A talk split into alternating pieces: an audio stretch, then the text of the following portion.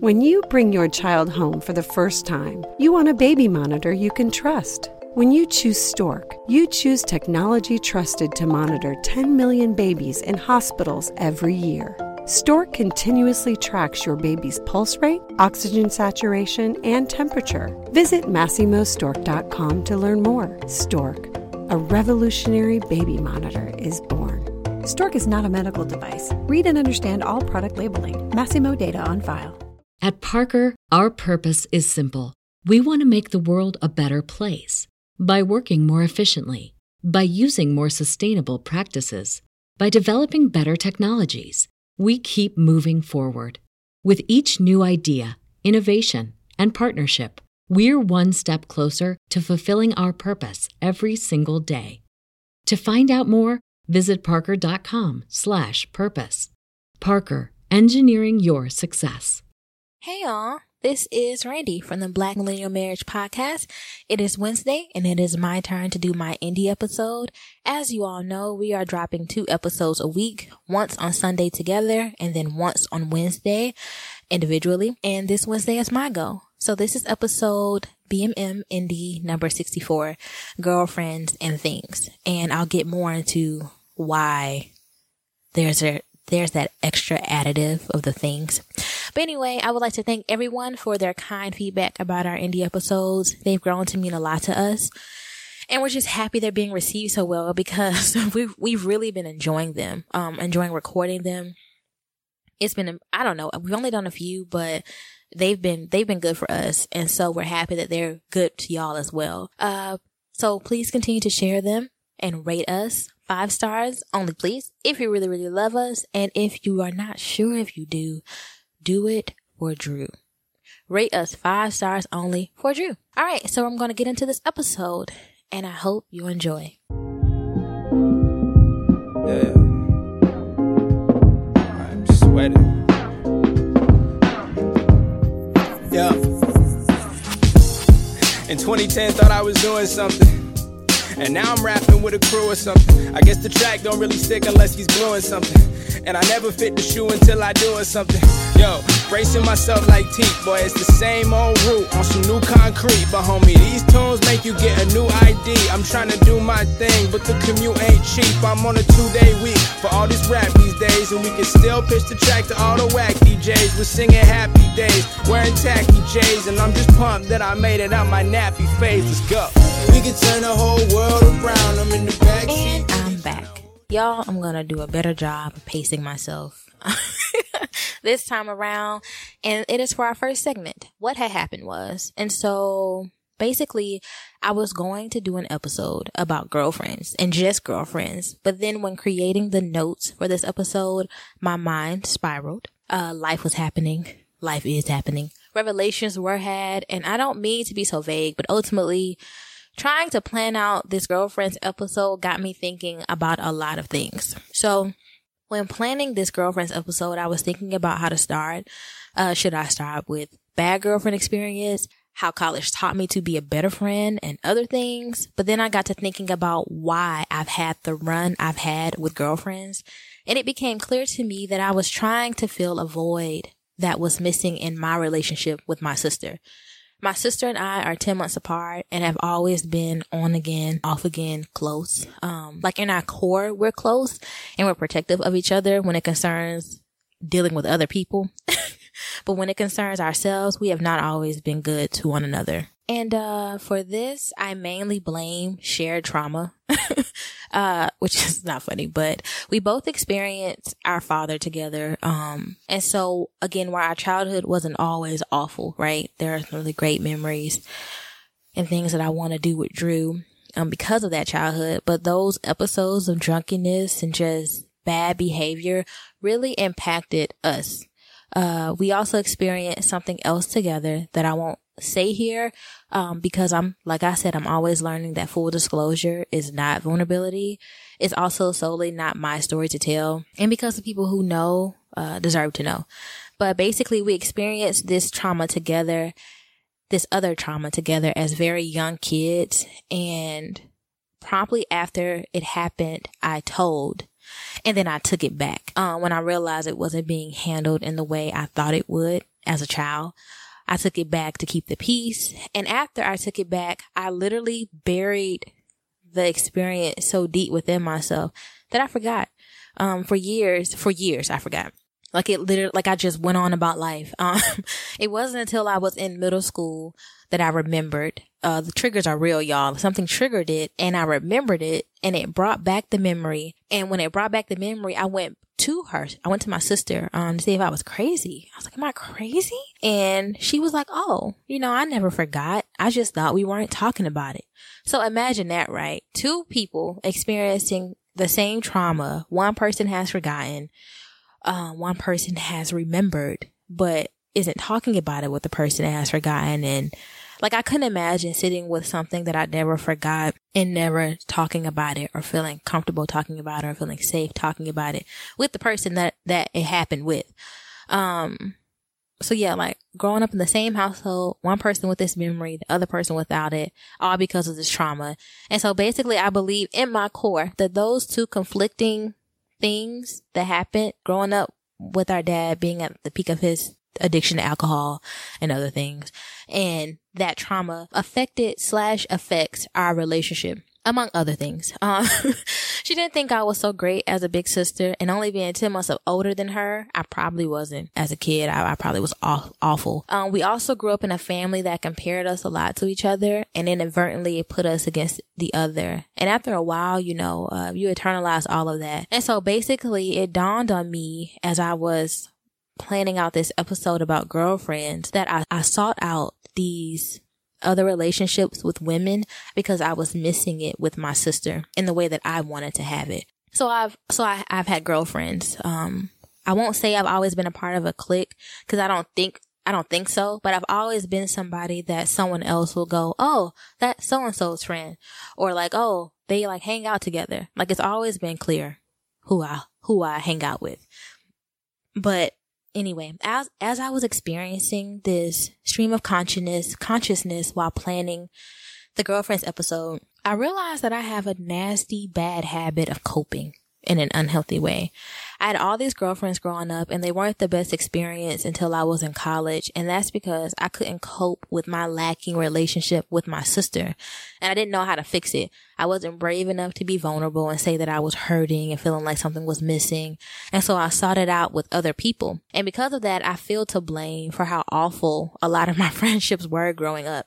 I understand that part of it though is growing pains. You know, obviously I can't know everything. I had to learn myself. I'm still learning myself.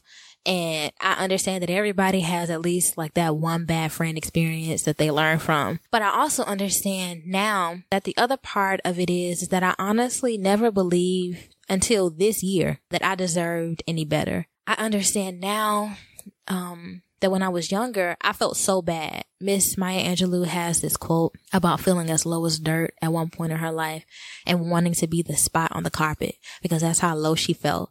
And that's how I felt, y'all. Um, everything that I had gone through, it, just everything. And I felt, I felt this way for years. And I see now that because I believed I wasn't worth a good friendship, wasn't worth a good sistership, was a, I, that I that I wasn't worth not being molested or I wasn't worth anything. I let people treat me how they wanted, including girls that I that I was friends with. I would always rather say, oh, this person must know something about me that I don't. They must know that deep down I'm bad. They must know that I'm weak and that I'm always afraid and that I don't have any courage. And so this is why they treat me this way. This is why I was touched. This is why I was dogged. And I'd rather say that than say, this person is just working their shit out on me. This person is broken. This person is hurt. Hurt people hurt people. This person is jealous. Um, and you know, this person is, you know, and I'm just unlucky and I was just in this line of fire and I don't deserve it. And I'd rather say the other part, like I said, um, I'd rather not acknowledge that, that these people had some wrongdoing and what they, and what they did and how they lived because putting the blame on me by saying, Oh, this person knows something about me that I don't know. So that's why I get treated dot, dot, dot was way easier than admitting that I was hurting and that I was sad and so instead, I just turned it inward And I know that a lot of us do that in other ways, but for me, that's how I did it. I turned it inward and, um, that's how I coped. And essentially when it concerns girlfriends, I normalized messiness and frenemies and all that toxic shit. Um, because I didn't think I deserved any better. I didn't think I could do any better than what I, than what I had done because I, I couldn't do it in my relationship with my sister. So why would I, why, why could I do it any better or why would I, how could I do it any better with these other girls? Um, yeah. And so it wasn't until college when I learned that this shit is whack. it was in college where I learned that you can call every girl beautiful and mean it and not be jealous or be jealous, but like resist being a dick and actually look inside yourself and see where that jealousy is coming from and then get therapy. And then maybe go talk to that girl because y'all, what I found was that a lot of the girls that I, you know, idolized or really looked up to or really liked, we all the same. Like there are some that are trash and we should stay away from them, but there are others that are just really good people. Um, they're trying to do better. They're trying to love themselves too. They working with their own jealousy too and their own relationships and they end up being your friends for life, you know? But, um, anyway, I learned that you could also clap for someone and give them their flowers and still love yourself and it doesn't dim your light. Like there can be 50 million queens in one room. Like that's completely okay. Um, I learned that you can tell someone a secret and they don't throw it back in your face or hold it over your head in like this emotionally manipulative, abusive way. Um, there are many instances in college that grew me up in terms of my friendships with women. But There's one particular instance when it dawned on me that the life I had been living with female friends before college was not the best one. Um, I had just moved into this house. It was Women of Images. I was in this organization. Mikey lovingly refers to it as a gang. It was not a gang. He's just a hater. But anyway, I moved into this house after living in a dorm, a triple with two other white girls. So I was in a triple. I was the only black girl and y'all, it was such a bad, bad, bad experience. And it's what I get. I really wanted this dorm experience. I actually got an email right before I, t- I attended the school and got on campus to live in this house. And I was like, no, you know, I want to live in the dorm because I'm, you know, I was a first generation college student. I wanted to live in a dorm. I watched a lot of TV. I seen Sister Sister. I wanted to be in a dorm. That dorm fucked my life up. so I promptly moved out in October of my freshman year and I moved into the house and I was going around trying to get out of my shell and speak to people. And, and this one person who is Drew's godmother and her name is Carmen, um, she was in her room and she also had this dude in her room, which was not like, you know, y'all in college. We gonna have dudes in our room. Mikey live with me, okay? Uh, well, at least when he visited. he always stayed in my room. But so it wasn't shocking to see this dude in her room. But um I'd opened her door, you know, I had knocked and she had, you know, let me come in and he saw me and he whispers really loudly, damn that girl black. and y'all, thank God that one of the things that I had worked out way before I started college and got high school and middle school was that I was dark skinned. You know, I got my daddy's complexion. My mama's very light. Carmen's very light.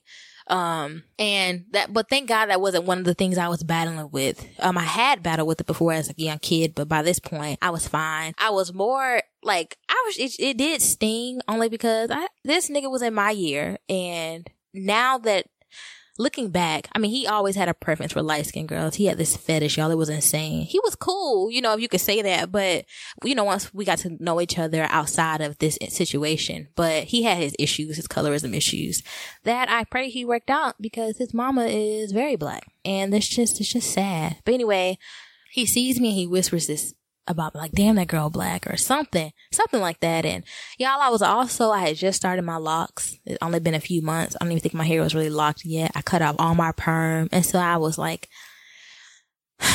I was not who I am now. I didn't have no hair and I was really black. And by this point in my relationship with women, I was used to being in a situation where the girl would laugh back or act like she didn't hear or agree but Carmen kicked that nigga out. she kicked him out her bed and out her room. She was like, you're mean. Goodbye. And it really blew my mind because now that I think about it, I don't think he was ever invited back actually. I have never actually seen him back in the house, back in her room in the four years I lived there. But she also didn't know me, y'all. She didn't know me then to, to love me or to stand up for me. She didn't have to do that. But just that instance showed me that Healthy relationships with women can exist and it doesn't require putting up with bullshit from the dudes they deal with or putting up with women suddenly going deaf when dudes or their other friends are rude.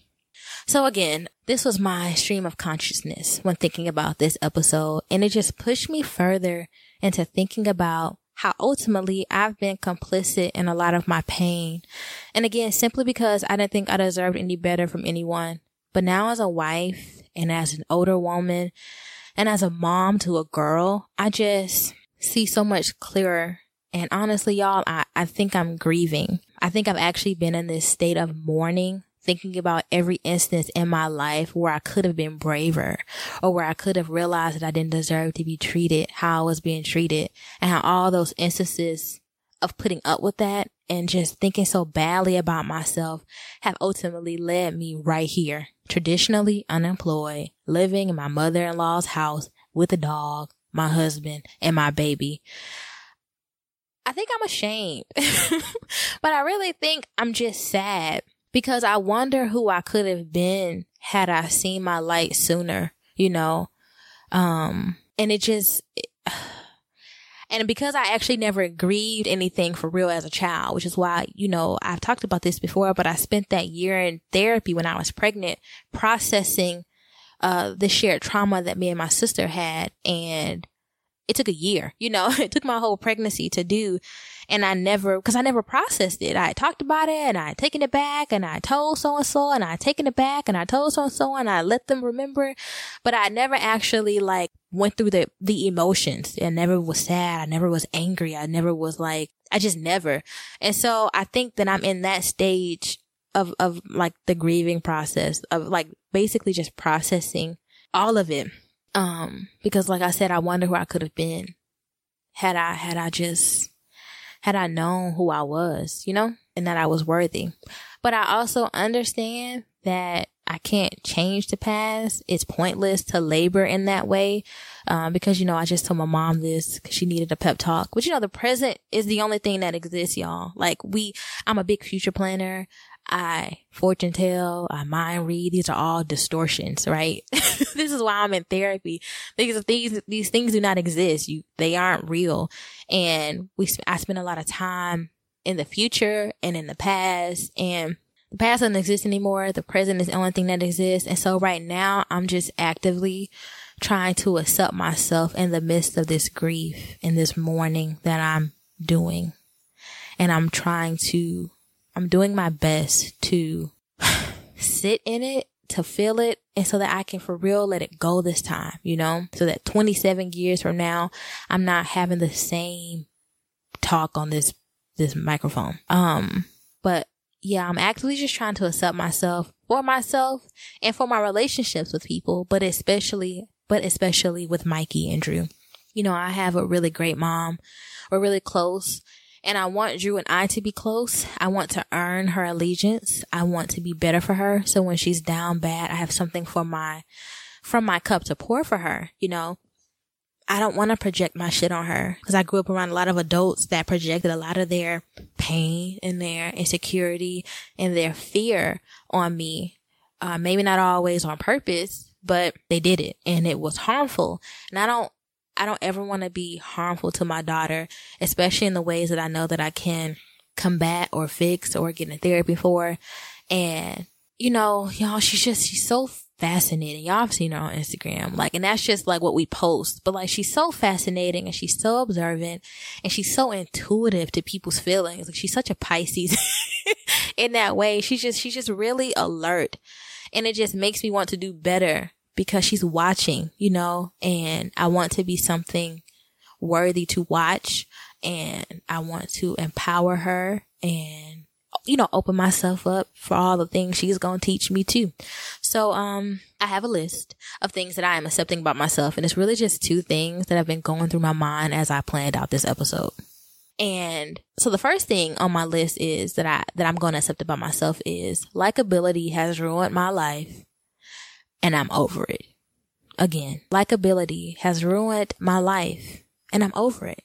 Um, so a side effect of taking on a side effect of taking on other people's shit and not knowing what I deserve has been this ploy to constantly please.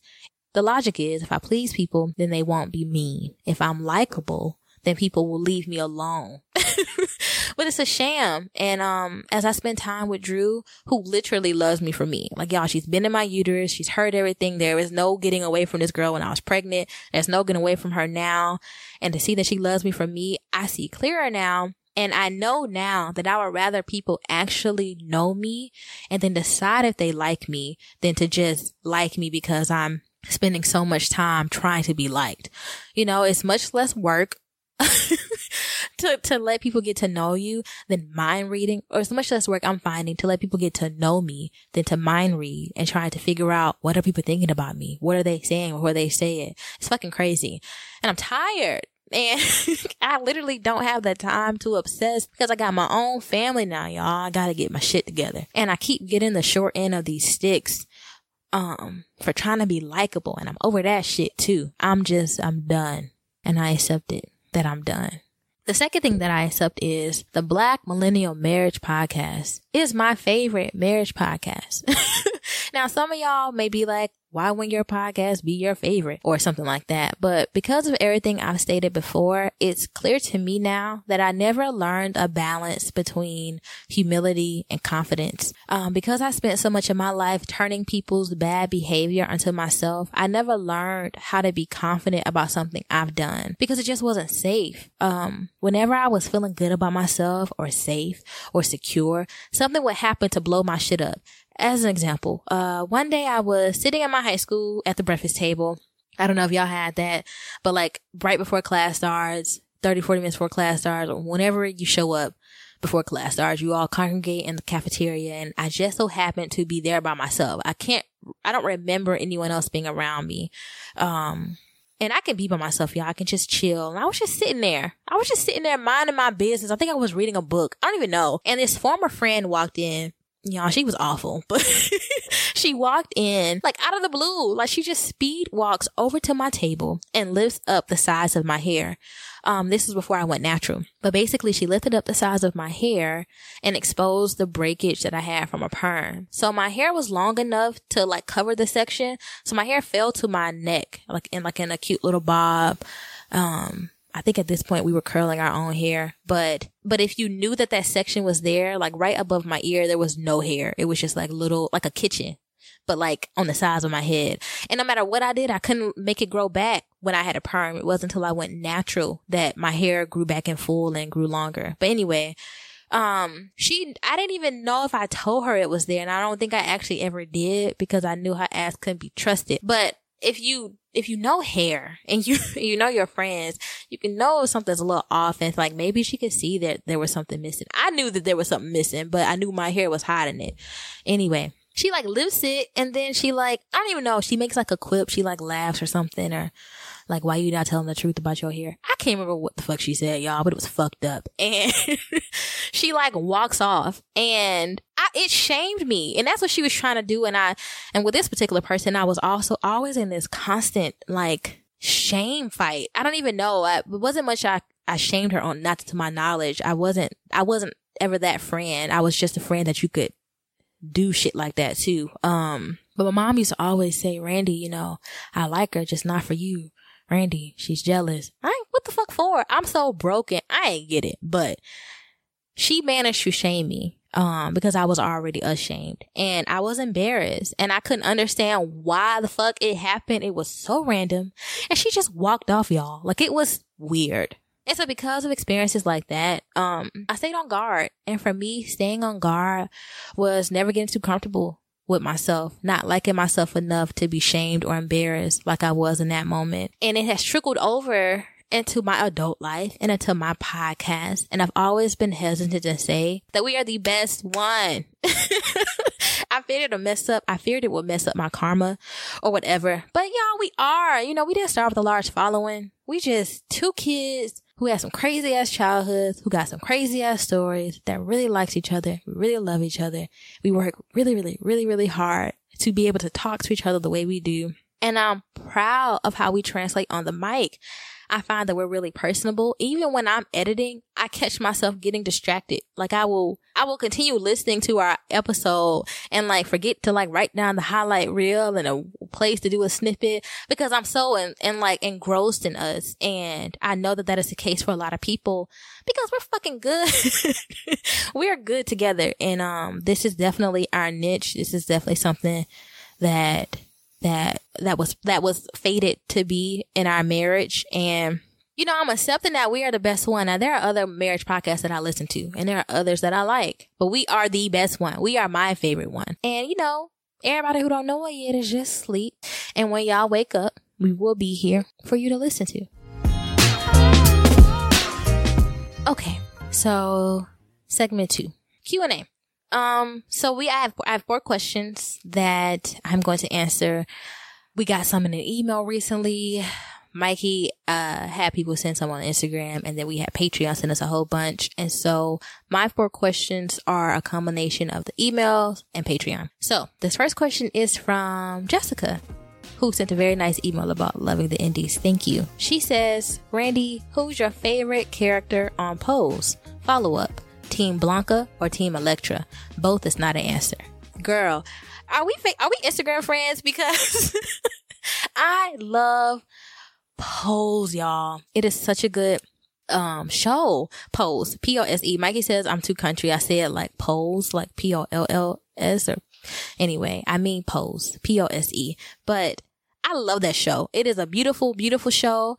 It is. It is just uh y'all and Ryan Murphy is one of my favorite like directors, producers, because I love American Horror Story. Anyway, to your question, who's my favorite character? Ooh, that one's really, really hard because I love every last single one of them, even Elektra on being ass. But if I really had to choose, yeah, I love, they're such a great cast. How can you pick? Okay. I really love Billy Porter as Pray Tell and MJ Rodriguez as Blanca. And I know you said just pick one, but those two, and I love their scenes together, especially when they beefing. It, I mean, they just chemistry. I just love it. And I am definitely, absolutely team Blanca. Elektra need to get her shit together. You know, she, in her heart, she's good, but she's just so bruised and broken and she just, such a diva. But Blanca is so inspirational. And when I'm listening to her give them pep talks, I'm always feeling like I can do whatever I want and I can go for my dreams. And she's a great character and I I love how she literally doesn't even look the same as she did in the first episode of the first season when they're stealing stuff with Elektra to walk the the um ballroom and like she she's like grown into the mother. I just love her. She's so cool. I love Blanca. Okay. Next question. Randy, how do you think people perceive you differently before you were a wife and before you were a mom versus after you became those things? This is also from Jessica. Whew. Um, how do I think people perceive me differently? Hmm. You know, I'm probably not the best person to ask this because my thinking has always been so distorted about what people think about me. I think I'm perceived as a good wife and as a good mom. And I say that because when, whenever I used to make Facebook statuses about Mikey, and I still do, but like for his birthday and stuff, he'd always get this feedback from other men, like, oh, you have a great wife, or oh, you know, men who grew up with us. So like men who are mentors or, or men who are his mentors and, or friends, guy friends. It's just like, oh, you know, Randy, Randy's so nice to you. People are all, and that's, that's a little sad, you know, um, that, that there are other husbands out here feeling like their wives aren't nice, but, but I, I think I'm perceived as a good wife, um, and as a good mom because I really loved you and I, I didn't realize until I got older that there are a lot of women out there who don't want daughters. They want sons. And it wasn't that I was the opposite. I was always afraid to have a boy. I, when I was pregnant, I actually started the therapy of my processing my trauma because I was like, I can't obviously know if I'm going to have a boy or girl until it's time to know, till they can tell me. And I was afraid I would project a lot of my trauma on him because I was afraid of like, what if I birth a perpetrator? What if I birth someone who molests people? You know, how do I, like, I was just scared, y'all. And it, and it turned out having a girl and that just scared me even more. but I've always wanted to to have a daughter, um, and a son in that order. But I I really like my daughter, and I I hope that it's perceived that I really like her, and not just for the gram or for Facebook. But I really like her, and I've never been one of those moms that never wanted a daughter. I wanted a girl, and I wanted I just wanted I just wanted a girl, and um so versus how how and um what is the question versus how am I perceived versus like after I became those things. So before I was a wife and a mom, I think I was perceived as very do goody. People are really surprised to know that I give head, that I swallow. People are surprised to know that I've done some crazy shit because when, as a kid, as a way of like being likable and all those things, I played it really safe. My mom also did, she was very strict. Like, don't let, a lot of these experiences I got, I snuck and had because she was not playing. She was not about to, to have another, she was not about to be the mother of a teenage parent like she was. She was a teenage mom. And so she was just adamant about protecting us. And, you know, sadly, and we've talked about this, you know, she protected us from what she knew to protect us from. She had no idea and to know that like family could also be a culprit. Um, so before all of this, anyway, before becoming a wife and a mom, I think that people perceived me as very, I guess, good and safe and maybe not a lot of fun. Um, people are always surprised to know that I, some people are always surprised to know that I, I've, I've, I drink. Um, and then sometimes I drink to get drunk. I'm a fun drunk, you know, I'm also fun sober, but I don't know. I think that people perceived me as like not being very well like cultured and and just really smart. So I was always perceived as smart, like this bookworm that we knew she was going to college. You knew she would like not be where she is now. but, but I, I don't think that I was really perceived as like a whole person, honestly. At least that's how I feel until I got married and until I had Drew.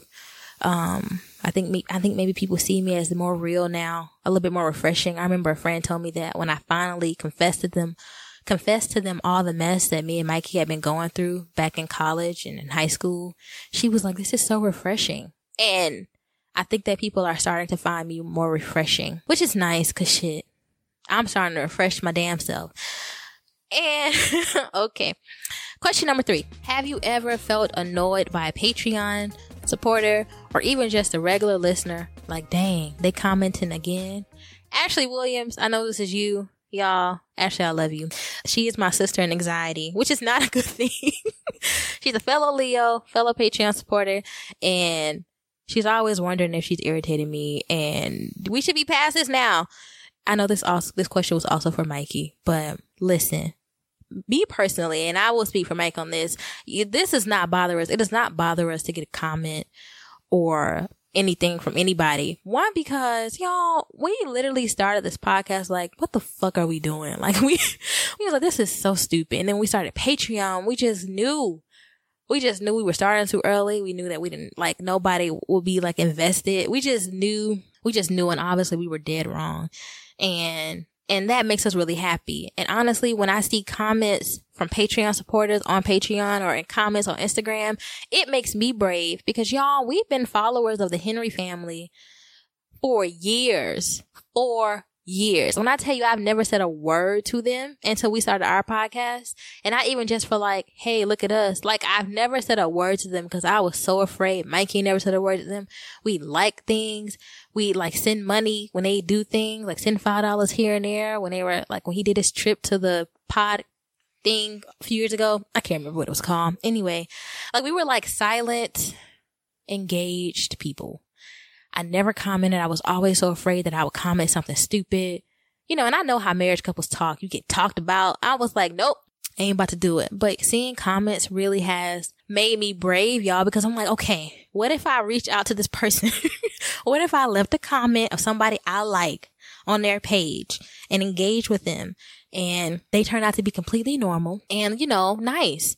And also, y'all, as a creator now and that, that engages with people in our literally our livelihood is invested in like, it's like our livelihood depends on if we're relatable, if we're likable. Are people listening? Or do people find us authentic? We only know that if y'all say things to us And what was I saying? We only know that if y'all say things to us. And it also showed me that I, and it's also something that we enjoy. And it, and it got me thinking that like maybe other people creating content want to hear from the people they're creating content for. Like maybe it's cool you send money and you don't ever say a word, but I would like to know that people, people, you're not just on here sending money. Like, oh, you're not just this, this blank face sending money or just tuning in. Like, you know, you have thoughts and feelings. you're a person, you know? So no, I don't ever get annoyed by Patreon supporter especially not a Patreon supporter, because I'm like, y'all are investing your real live money. And we talk to a lot of y'all, and a lot of y'all out here struggling like us in a sense. And so you make a conscious decision to, to give. And that is just so powerful and impactful. And we love y'all. We really do. And so y'all can say whatever the fuck y'all want to say. That's how we feel.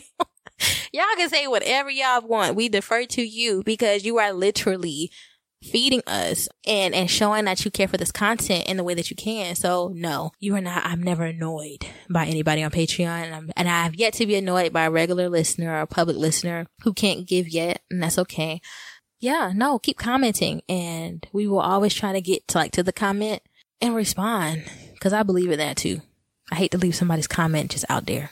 I'm at least like it or something. But okay. And the last question is what do you use to retwist your hair? This is from Kima. Uh, I use Queen Helene's Super Hold Gel. It's pink. And it is the only thing. This is the only thing. Y'all, I've been through, I've had my locks for nine years. I've cut them. I've dyed them. You know, I've cut them again. I've been through a lot of locking gels. I've been through a lot of hair care regimen. And Queen Helene is the only gel that has never left residue that literally still holds. And yeah, I just love it. I've been, I, have used Taliah Waajid stuff. Uh, I liked her stuff, but in the beginning, nine years ago, her, her, the main ingredient was water. And that shit used to evaporate. And I didn't used to retwist my hair that much. And so if you only retwist your hair every two weeks, by the time you open a container again, half of it's gone. And so that used to piss me off because that shit is expensive and I was a broke college student.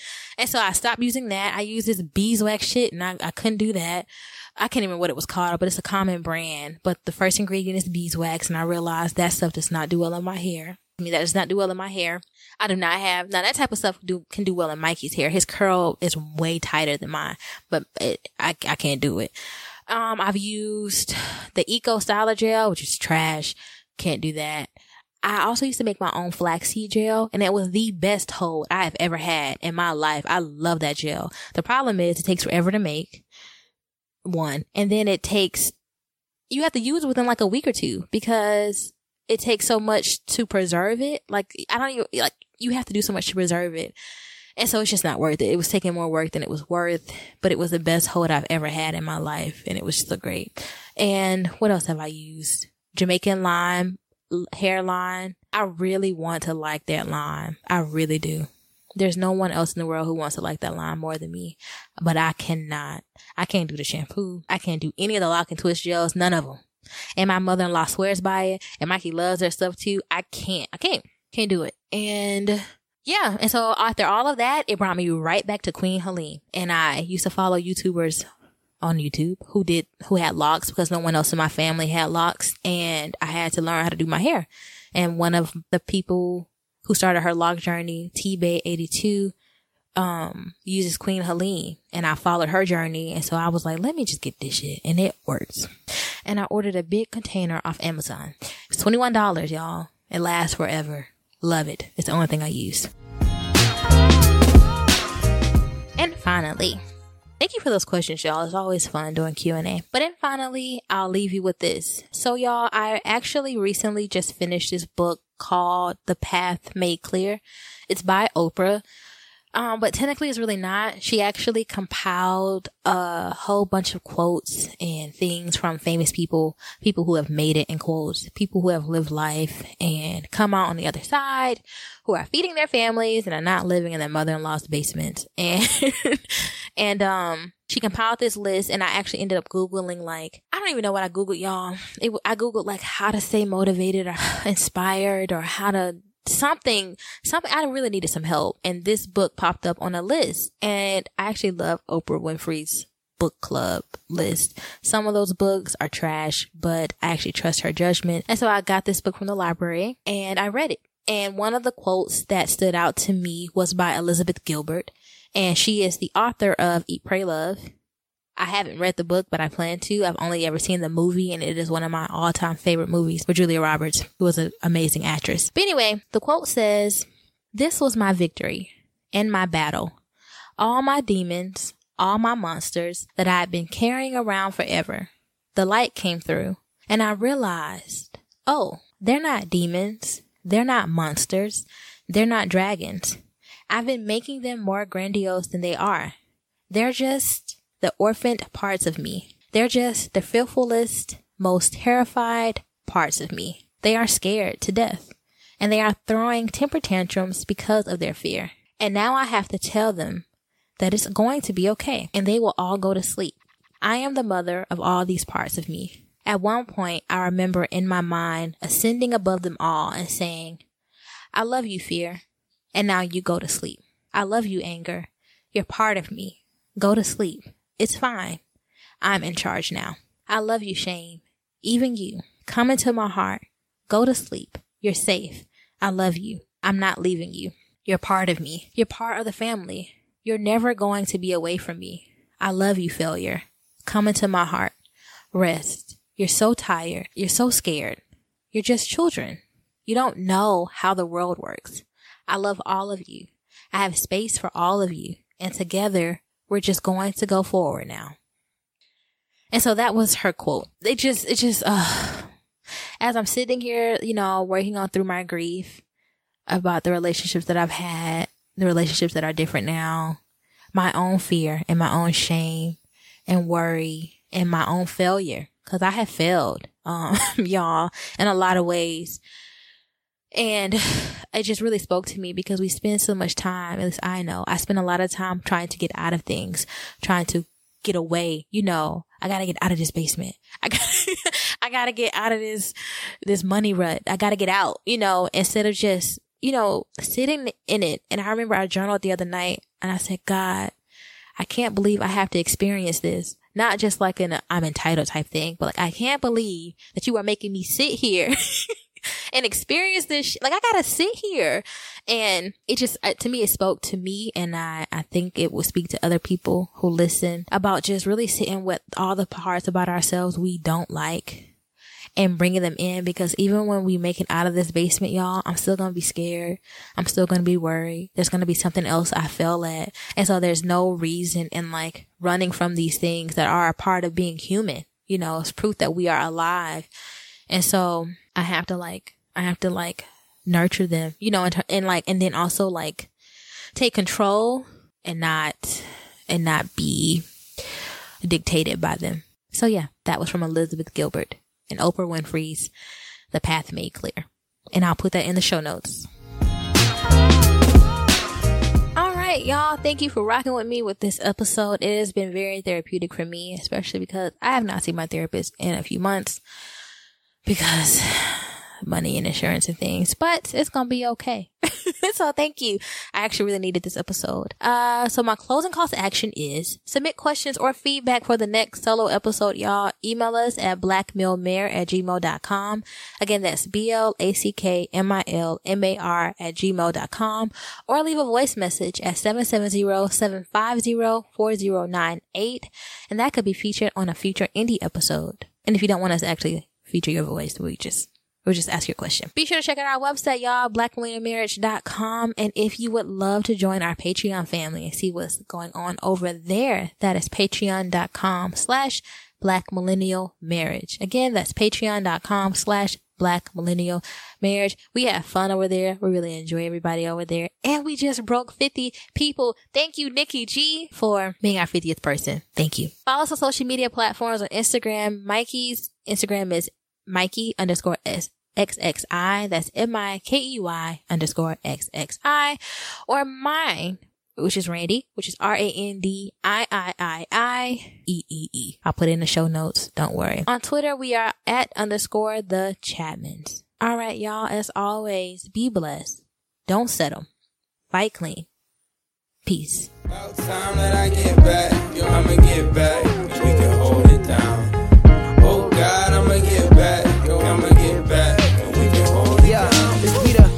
If you're in the promised land, watch it, I promise.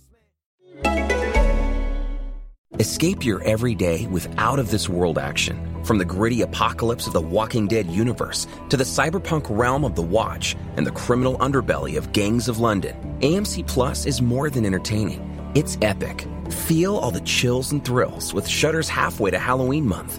Experience Shudder's biggest month of horror featuring a new season of Creepshow and new movie premieres every week, all available ad-free and on demand. Start your free trial today at amcplus.com.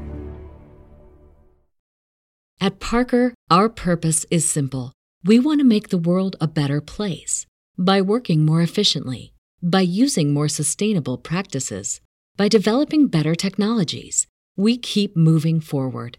With each new idea, innovation, and partnership, we're one step closer to fulfilling our purpose every single day. To find out more, visit parker.com/purpose. Parker, engineering your success. What's so special about Hero Bread's soft, fluffy, and delicious breads, buns, and tortillas? These ultra low net carb baked goods contain zero sugar, fewer calories, and more protein than the leading brands, and are high in fiber to support gut health. Shop now at hero.co.